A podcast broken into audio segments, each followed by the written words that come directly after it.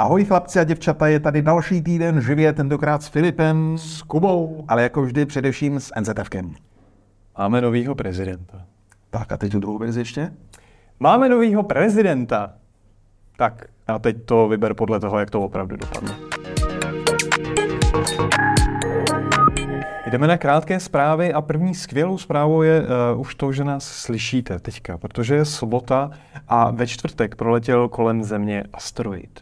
Kolik hodin? My vlastně točíme ve čtvrtek. 22 tak, něco. Tak on ještě poletí, takže možná, jestli to uvidí nějaká civilizace, tak my už jsme dávno pod drnem, protože to padlo. No tak to se nikam nedostane to video, jestli nás to smázne ve čtvrtek. To budou třeba uploadnutý na těch serverech. Nicméně, abychom to nedramatizovali, ten šuter byl velký 3 až 8 metrů, tak to by smázlo jako jedno město.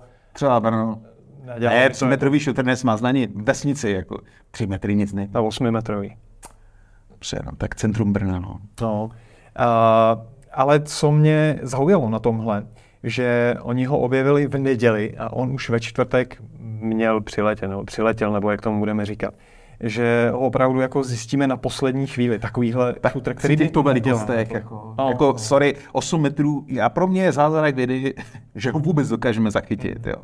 A mnohdy se člověk o takových šutrech fakt dovídá, třeba až poté, co proletěli, protože byli třeba ve stínu slunce a nebyli zachyceni. No. Takže dobrá zpráva. Asi jsme naživu. Pokud ne, tak... Ještě vlastně si dovolím jeden oslý můstek. Doporučím vám film, což úplně často neděláme. Podívejte se na film Don't Look Up. Česky je to K zemi hleď, který tam taky jako figuruje asteroid, je teda řádově větší, ale spíš je to o tom, jakým způsobem aktuálně lidstvo zachází s informacemi, dezinformacemi a jak vypadá jako nějaký show business a jak nakládáme s informacemi. Je to vlastně film z předloňského roku, ten převánoční na Netflixu a tehdy byla trošku jiná doba, takže lidi si na ten mapovali události okolo covidu a všeho, byť vlastně původní alegorii mělo být spíš globální oteplování. OK, ale zpátky k našim tématkům. Já jsem si tady načetl blog na keyboardu od Sundara Pichaje na firemním blogu Google, respektive Alphabetu. Je to vlastně už mírně starší zprávička z 20. ledna. Nicméně je to blog o té další vlně propouštění, o které jsme také psali. Už loni jsme psali o Twitteru a Facebooku, tam ty důvody byly zřejmé. A pak se přidal tedy i Google, který propouští 12 000 lidí. Je to pro největší na propouštění jeho historii. Ty firmy propouštěly tak, jak se vyjmenoval. A zajímavé je, že se to všechno tak jako pohybovalo kolem stejných čísel. Microsoft 11 000, Meta 11 000, Alphabet 12 000, Amazon 18 000. Ano. Zajímavé je, že ty firmy měly jiné počty zaměstnanců, celkem logicky, takže zatímco Amazon má jako nejvíc těch propuštěných, tak to u něj bylo pouhé 1,2%. Ano.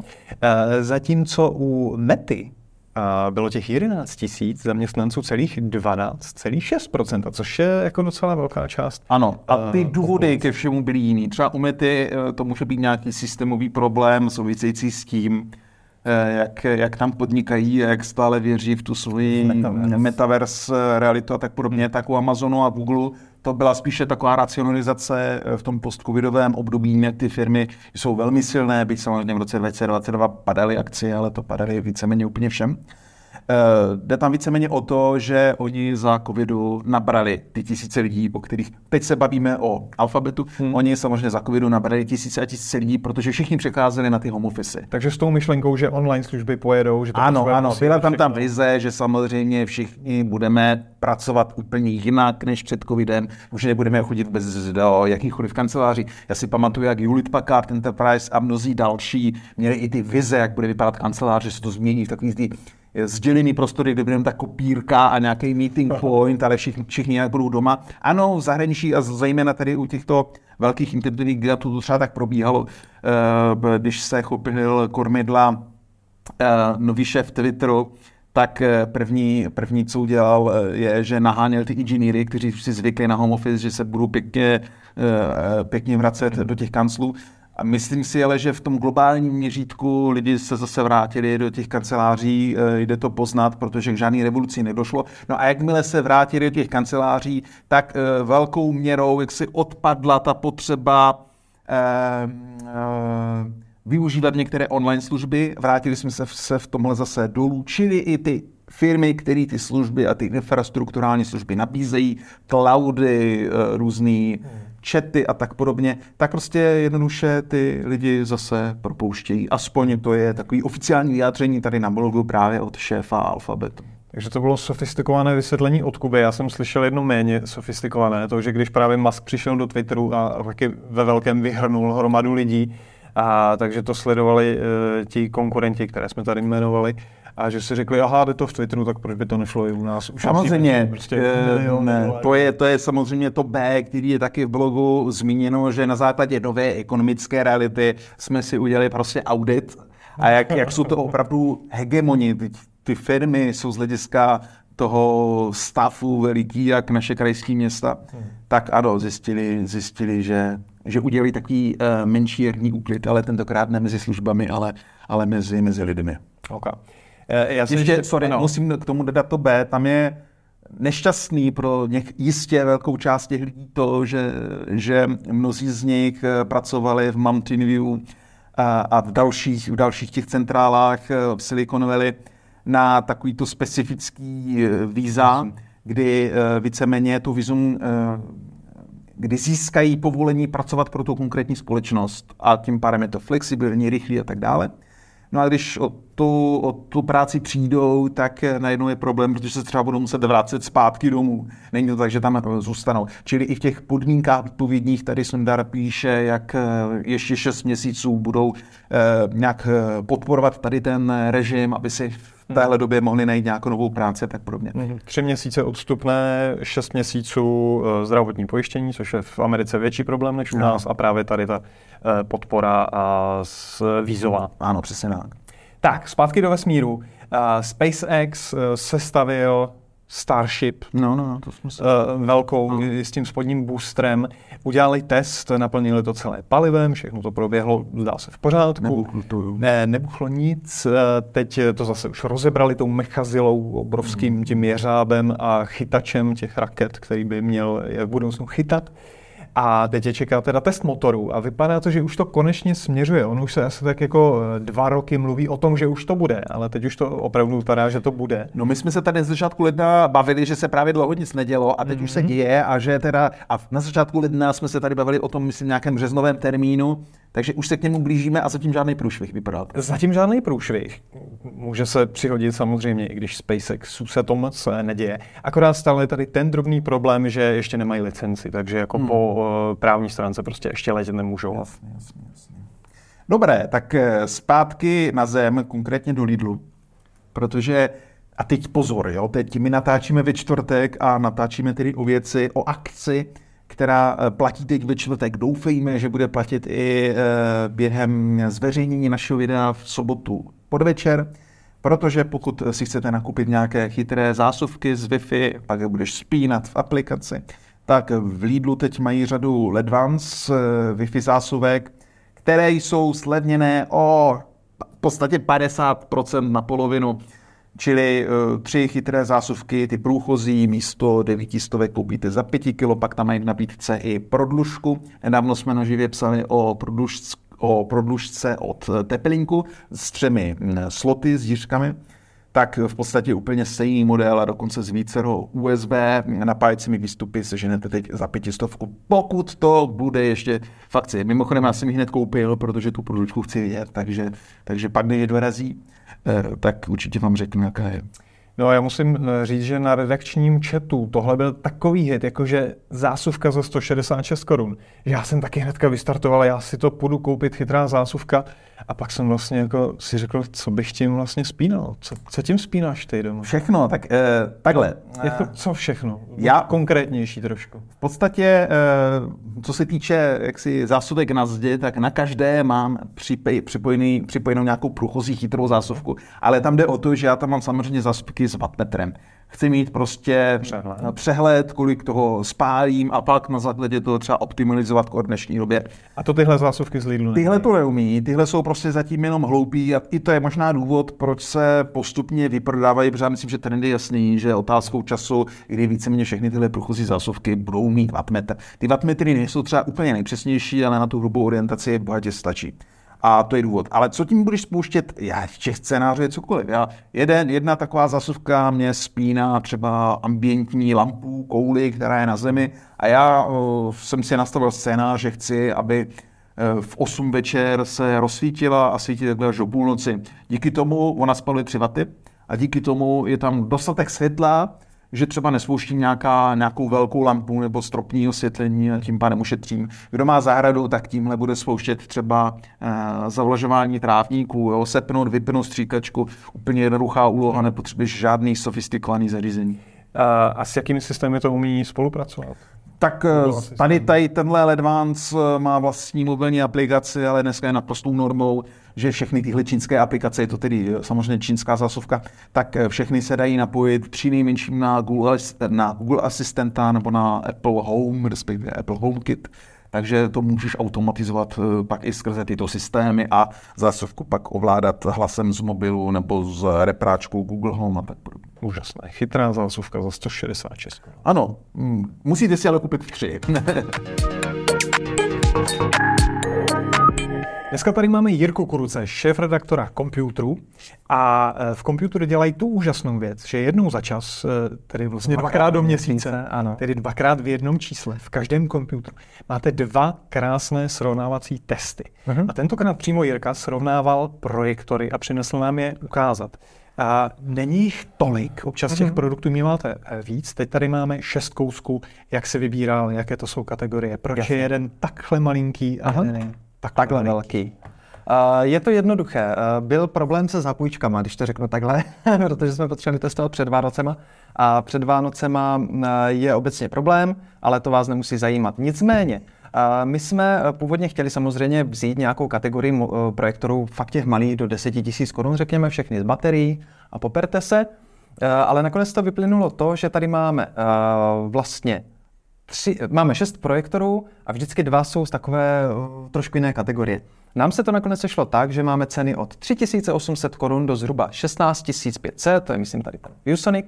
A nakonec je to super, protože my můžeme říct, jaký je mezi nimi rozdíl a jestli ten 4násobný cenový rozdíl, tenhle versus tenhle, znamená taky 4násobnou parádu. A ještě se trošku pojďme vzdálit. Kategorie projektorů. Dobře. Vyvíjí se to nějak? Kdy jste dělali naposledy srovnávací test? My jsme dělali dávno, ale my ty projektory vlastně děláme průběžně samozřejmě. Nás nejvíc zajímá kategorie jakoby těch domácích kinofilmových, protože to naše čtenáře zajímá nejvíc, to znamená Full HDčka, ale tam se popravdě řečeno dlouho nic moc neděje. Jo, tam ty změny nejsou zásadní. Ve světě projektorů teďka, co je nejzajímavější, tak jsou tzv. short-throw projektory, kde výrobci se snaží říkat, že tenhle projektor vám nahradí televizi, máte 2,5 metrovou úhlopříčku, se vzdálenosti 30 cm, postavíš to před stěnou, máš velký obraz, mají velký světelný výkon, přes den to jako celkem funguje, ale tam se pohybujeme na hranici od 45 000 výš, mnohem výš. A u těch menších... Tak. Hýbou se tam třeba ceny, když už se nehýbe technologie? Tam se samozřejmě ceny hýbou. Ono, důkazem je tady tenhleten projektor, který stojí 3800 korun. Jo, to je jako naprosto úžasná cena, ale zajímalo nás, jestli za těch 3800 korun to bude vůbec použitelné, řekněme. On má výkon nějakých 100 ancilumenů, což je dost málo. 100 lumenů a já mám pocit právě, že tady výrobce uvádí jenom 100 lumenů nebo uvádí 100 LED lumenů, což je zásadní problém, na který chci vlastně v tomhle videu ukázat. Protože je rozdíl, jestli výrobce udává ancilumeny anebo lumeny, anebo někde udá LED lumeny. Je zatím nějaká teoretická omáčka, marketingová polévka, abych tak řekl. Jednoduše to znamená, že když je někde uvedeno, že to jsou LED lumeny, tak je to asi polovina toho, co by byly ancilumeny. Polovina světelného výkonu, než by byla ta stejná hodnota v ancilumenech. No a my jsme si vlastně tuhletu teorii, kterou se dočtete na internetu, tak jsme si potvrdili, protože máme luxmetr, takže jsme měřili světelný výkon vlastně všech těch projektorů od toho nejslabšího po ten nejsilnější a můžeme si to srovnat. No dobře, a tady ty 2 úplně nejmenší, když mají udávaný tabulkový ten svit, ten stejný, tak ano. Jaká byla realita? No právě byla realita ta, že tenhleten měl zhruba 2x větší světelný výkon než tady tenhleten. Jo? A v praxi je to opravdu velice vidět. Tím se vlastně dostáváme k tomu nejdůležitějšímu. Tyhle ty malé kapesní projektory, tak jsou použitelné opravdu jenom za úplné tmy. A co si spousta lidí jako neuvědomí, tak je zásadní rozdíl na to, s tím, co na tom sleduješ. Bude to znít divně, ale ty, abys viděl tomu, tak potřebuješ světlo.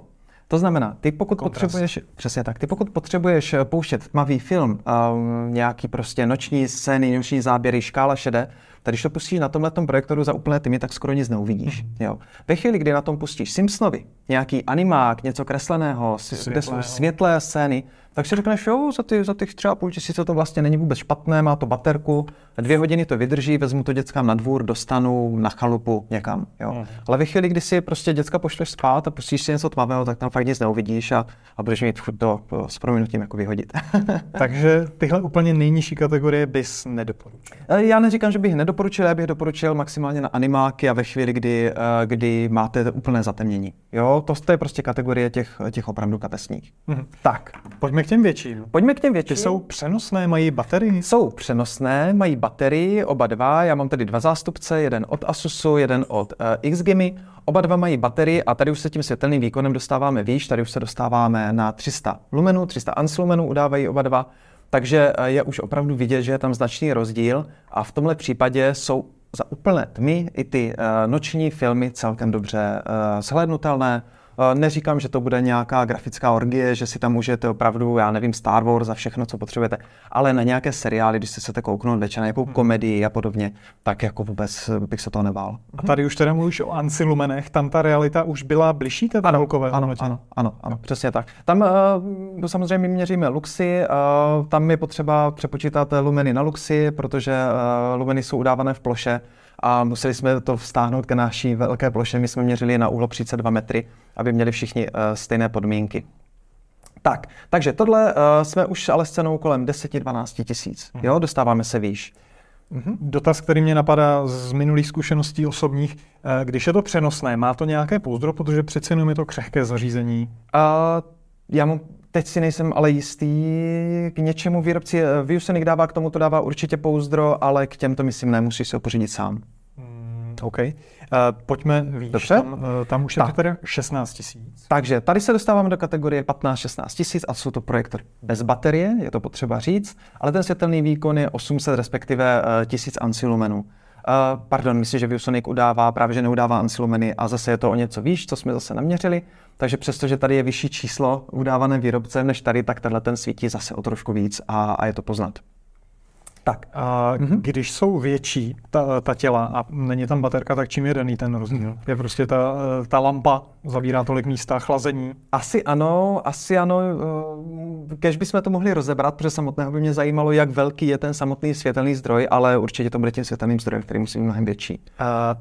Povídej. A bohužel třeba často si lidi myslí, že když mají větší projektor, tak můžou tam být větší větráky, může jich tam být víc, je to těžší.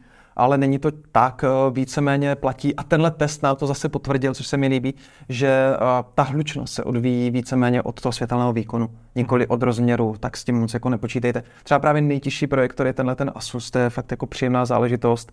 A zase velice záleží i na té hlučnosti, ne na tom čísle, které udává výrobce, to je vám v podstatě úplně k ničemu, ale i na charakteru toho zvuku. Třeba tady Acer má takový trošku pištivější zvuk, takže to může trošku vadit.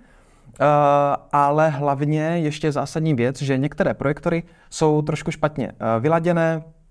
To znamená, že oni jsou třeba velmi hlučné na normální režim, ty ho přepneš na ekorežim, ale to snížení toho jasu je tak velké, že už je nepoužitelný a ano, on se jako stiší ten projektor, ale už nechceš se na to dívat v tom tichém režimu, protože zase nemáš ten světelný výkon. Takže je zase důležité, aby výrobce dokázal pěkně optimalizovat ten ekorežim a ten normální i s tou hlučností.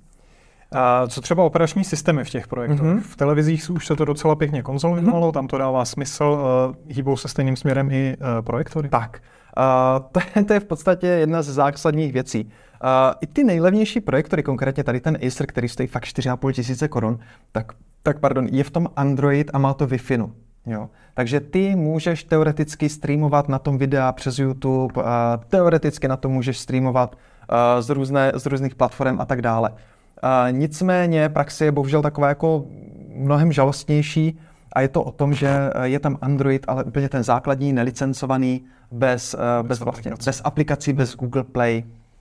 Takže ten výrobce tam dá nějaký App Store s nějakým APK Mirror nebo jo, nějaký takový ten sekundární to databázi APKček. Pak zjistíte, když si s tím hrajete, že v podstatě většina těch aplikací nefunguje, nebo jsou pomalé, nebo nejsou optimalizované pro projektor, počítají s klávesnicí myší. A upřímně řečeno, já mám z toho ten pocit po tom testování, že u většiny projektorů, i když mají ten Android, tak stejně dojdete k tomu, že nejjednodušší, nejbezpečnější a nejspolehlivější je připojit k tomu to HDMIčko a přehrávat na tom prostě z počítače. Je to tak. A nebo samozřejmě můžete tam instalovat aplikace, můžete tam instalovat APKčka, takže můžete si hrát s tím, že tam dáte kodinu, dáte tam VLCčko, dáte tam Plex, na co jste zvyklí, dáte tam USBčko s nějakou paměťovkou, kde máte nahrané ty své filmy. Ale jednak je to otrava, druhá je tam otázka kompatibility, jestli vám to půjde dobře, konkrétní kodeky, jestli vám tam půjdou dobře a tak dále a tak dále. Jo? Titulky, přesně tak, titulky v češtině a tak dále. No a pak máme projektory, které mají plnohodnotný Android TV a to je prostě ten, když zapnete, tak jako víte, že okamžitě něco úplně jinak a je to mnohem jednodušší. Hned se vás to zeptá, jestli chcete spárovat s telefonem, zadáte tam účet, už se vám neinstalují automatické aplikace, které máte třeba v telefonu. A celý ten systém je prostě lepší, máte tam Google Play, takže nahrajete nejnovější verze třeba streamovacích platform, které často mění svoje aplikace a je potřeba je udržovat aktuální, protože vám třeba ty starší už nebudou fungovat. A to je ohromná výhoda těch projektorů, to je potřeba si uvědomit, že jako za mě, pokud bych chtěl takový přenosný projektor, tak jednoznačně s Apple TV. Android TV. Promiň. A který ho mají? Čekal bych to od XGIMI? Je to tak, ano. V našem testu to mají oba dva projektory XGIMI. Je pravda, že tenhle ten stojací má starší verzi, jako zase to není úplně bez chybičky. Tenhle má 10, tenhle už má 11 a tady třeba nefungoval Netflix. Přestože byl nainstalovaná nejnovější verze, tak to prostě při spuštění napsalo, že není kompatibilní a končíš. A končíš, přesně. Čekáš tak. Na Viewsonic, jestli vydá aktualizaci. Čekáš na XGIMI, jestli vydá aktualizaci. OK, co výbava, konektory, funkce? Já koukám tady na ten úplně nejlevnější, on má víc konektorů než ten nejdražší. Ano, přiznám si, že o tom to jako až tak úplně není. Vždycky tam máte nějaké USB-Ačko, do kterého dáte flešku. Ty projektory více či méně jako nebo podle té aplikace, kterou si dohrajete, tak umí přehrávat. Standardem samozřejmě HDMIčko a plus bývá výstup na sluchátka. Některé z těch projektorů mají Bluetooth, takže si můžeš připojit bezdrátové sluchátka, ale zase pozor, aby nebyl nějaký problém, aby tam nebyla nějaká komplikace. Zase se vám ve většině případů, a zase můžu říct, že výjimkou jsou projektory XGIMI, které i díky Android TV musí mít výkonnější hardware, tak u těch levnějších prostě se zpožďuje zvuk přes Bluetooth a neuděláte s tím nic. Jo. Takže zase zjistíte, že jako jde to, ale jestli to někdo vyzkoušel předtím, než to šlo na trh, tak to teda silně pochybuju. Dobře, tolik tedy obecné povídání. Teď si ještě udělej reklamu na to, co lidi vlastně najdou v komputeru, co najdou v tom srovnávacím testu. My jsme to tady... to bude na stáncích. Tak, my to vydáme ve chvíli, kdy už komputer bude na stáncích. Toto video, přesně tak. Takže si můžete koupit komputer, kde je tenhle ten velký test, kde se dočtete například navíc výdrž těch projektorů, máme tam srovnávací fotografii vlastně těch výkonů, kdy jsme je dávali vedle sebe, máme to vyfocené se stejným časem, takže jde krásně srovnat světlý záběr, tmavý záběr, barvy napříč těmi projektory. Jsou tam přesné hodnoty těch jasů, které jsme naměřili, máme tam naměřenou hlučnost, to jsme měřili hlukoměrem samozřejmě a samozřejmě i vyjádřenou slovně, protože jak jsem říkal, není hluk jako hluk. Okay. Tolik tedy Jirka Kuruc a jeho projektory. Díky. A teď vám ještě ukážu to, co jsme vám v tom předchozím videu s Jirkou ukázat nemohli, protože jsme to točili před 2 týdny, a to nový komputer vypadá takhle, takže pokud vás zaujal velký srovnávací test projektorů, tak shánějte tuto obálku, buď na stáncích nebo online. Výborně. A to je pro dnešek všechno, my se loučíme a těšíme se zase za týden. Ahoj! Na viděnou.